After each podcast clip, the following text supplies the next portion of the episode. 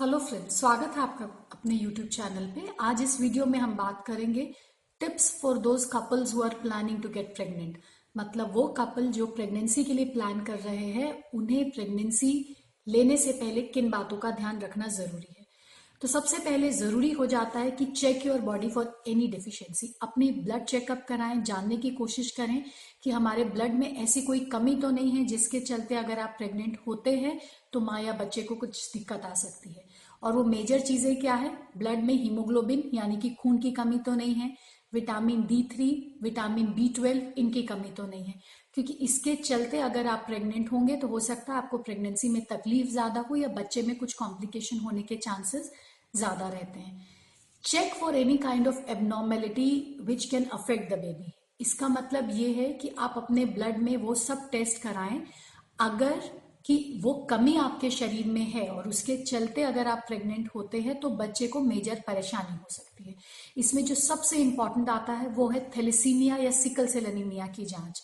अगर माँ को थैलेसीमिया या सिकल सेल एनीमिया है तो ये बहुत जरूरी हो जाता है कि आप अपने पार्टनर यानी कि अपने हस्बैंड का भी टेस्ट कराएं, जानने की कोशिश करें कि उन्हें थैलेसीमिया या सिकल सेल एनीमिया तो नहीं है। अगर दोनों पार्टनर्स को प्रॉब्लम है माइनर थैलेसीमिया या सिकल सेल एनीमिया की तो बच्चे को मेजर दिक्कत आ सकती है। तो प्रेगनेंसी प्लान करने से पहले थैलेसीमिया और सिकल सेल एनीमिया का चेकअप जरूर कराएं। थायराइड की जांच जरूर कराएं। अगर शरीर में थायराइड हार्मोन की मात्रा गड़बड़ है तो इसके चलते प्रेगनेंसी ठहरने में भी दिक्कत आती है और प्रेगनेंसी ठहरने के बाद माँ और बच्चे को कुछ कॉम्प्लिकेशन होगा, कुछ परेशानी होगी, उसकी संभावना भी बढ़ जाती है। शुगर लेवल्स चेक कराएं। अगर प्री डायबिटिक है या डायबिटिक है, अगर आपकी स्ट्रॉन्ग फैमिली हिस्ट्री है तो शुगर लेवल्स चेक कराना जरूरी हो जाता है और प्रेगनेंसी प्लान करने से पहले इसे कंट्रोल में लाना जरूरी हो जाता है। थर्ड इंपॉर्टेंट चीज है वो महिलाएं जिनको कोई भी क्रॉनिक इलनेस यानी कि कोई लंबे समय से कोई बीमारी चल रही है, उन्हें हार्ट का प्रॉब्लम है, अस्थमा है, शुगर है, ब्लड प्रेशर है, कोई जॉइंट्स का प्रॉब्लम है या कभी वो कैंसर्स के ट्रीटमेंट लिए हैं या उनको ऐसी कोई भी बीमारी है जिसके चलते वो लंबे समय से दवाइयां ले रहे हैं, जैसे मिर्गी की प्रॉब्लम है, तो इन सब बीमारियों के चलते अगर आप प्रेगनेंसी प्लान करना चाहते हैं तो दो बातों का ध्यान रखेंगे।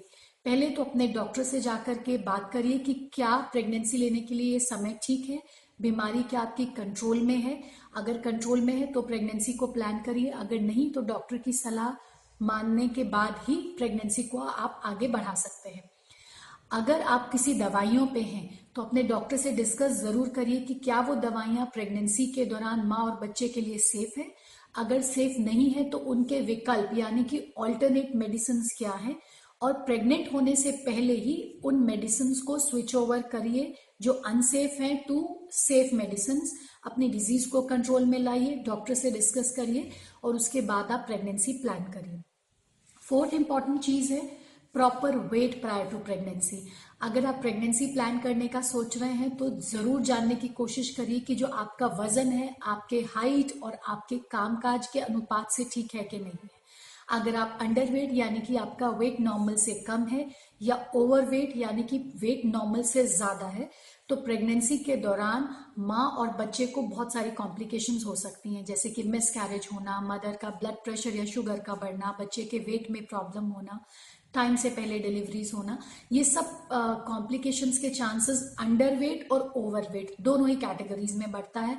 तो इट्स इम्पॉर्टेंट कि आप प्रेगनेंसी प्लान करने से पहले अपने वेट को ऑप्टिमाइज करिए, यानी कि अपने वेट को प्रॉपर अपनी हाइट और अपने कामकाज के अनुपात में लाइए और तब प्रेगनेंसी प्लान करिए। Change your diet. अगर आप अनहेल्दी डाइट को फॉलो करते हैं तो एटलीस्ट तीन चार महीना पहले जब आप प्रेगनेंसी प्लान करना चाहते हैं उससे पहले आप जरूरी हो जाता है बोथ पेरेंट के लिए कि वो एक हेल्दी डाइट में स्विच ओवर करें। ऐसा कोई भी तत्व जिसमें आर्ट जो कि आर्टिफिशियली पैक्ड हो, फ्लेवर्ड हो, प्रिजर्व्ड हो, फ्रोजन हो, ये सब चीज़ों में पेस्टिसाइड्स, केमिकल्स की मात्रा ज़्यादा रहती है और ये हमारे बॉडी में सटल लेवल पे कुछ चेंजेस लाते हैं। तो जरूरी हो जाता है कि प्रेगनेंसी प्लान करने से एटलीस्ट तीन चार महीना पहले आप एक हेल्दी डाइट को फॉलो करें। Change your lifestyle. लाइफस्टाइल यानी कि आप कब उठ रहे हैं, कब सो रहे हैं, आपका डेली का दिनचर्या क्या है। आप कोई बैड हैबिट्स जैसे स्मोकिंग, अल्कोहल, हुक्का, टबैको, इसके आदी तो नहीं है। अगर ऐसा कुछ भी है तो प्रेगनेंसी प्लान करने से पहले ये सब आदतों से एटलीस्ट तीन चार महीना, प्रेफरेबली छः महीना पहले इनसे दूर हो जाइए, क्योंकि अगर आप ज़रूरत से ज़्यादा टी कॉफ़ी का इस्तेमाल करते हैं, अल्कोहल लेते हैं, टोबैको या स्मोकिंग करते हैं, तो ये सब चीज़ें जो हैं औरतों के अंदर उनके अंडाक्षय में जो अंडा बनने की प्रक्रिया है उसे गड़बड़ करते हैं, अंडे की क्वालिटी पे भी असर करते हैं, और जो पुरुष हैं उनमें ये शुक्राणु की मात्रा, उसके फंक्शन, उसकी क्वालिटी, उस पे भी असर करता है। तो एज अ रिजल्ट अगर आप बैड लाइफस्टाइल में हैं, बैड हैबिट्स में हैं, तो हो सकता है आपको कंसीव करने में यानी कि प्रेग्नेंट होने में ही दिक्कत आए, और अगर आप प्रेग्नेंट हो जाते हैं तो कॉम्प्लिकेशंस होने के चांसेस ज़्यादा रह सकते हैं। सातवीं जो जरूरी चीज हो जाती है एक्सरसाइज। एक्सरसाइज को लेकर के बहुत सारी भ्रांतियां लोगों के मन में रहती हैं। उनको लगता है कि अगर वो प्रेगनेंसी के लिए प्लान कर रहे हैं तो उन्हें एक्सरसाइज करना बंद कर देना चाहिए। अगर वो जिम कर रहे हैं, स्विमिंग कर रहे हैं या किसी तरीके की स्पोर्ट्स एक्टिविटीज में हैं, तो अगर वो इसे कंटिन्यू करेंगे तो शायद वो प्रेग्नेंट नहीं होंगे या प्रेगनेंसी के दौरान दिक्कत आ जाएगी।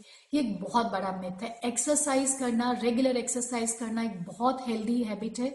इनफैक्ट अगर आप रेगुलर एक्सरसाइज में हैं तो प्रेग्नेंट होने के चांसेस भी बढ़ते हैं, और प्रेगनेंसी के बाद मदर और बच्चा ये दोनों हेल्दी रहेंगे, उसके चांसेस भी बढ़ जाएंगे, और आप नॉर्मल डिलीवरी कंफर्टेबली करा सकते हैं, उसकी भी संभावना बढ़ जाती है।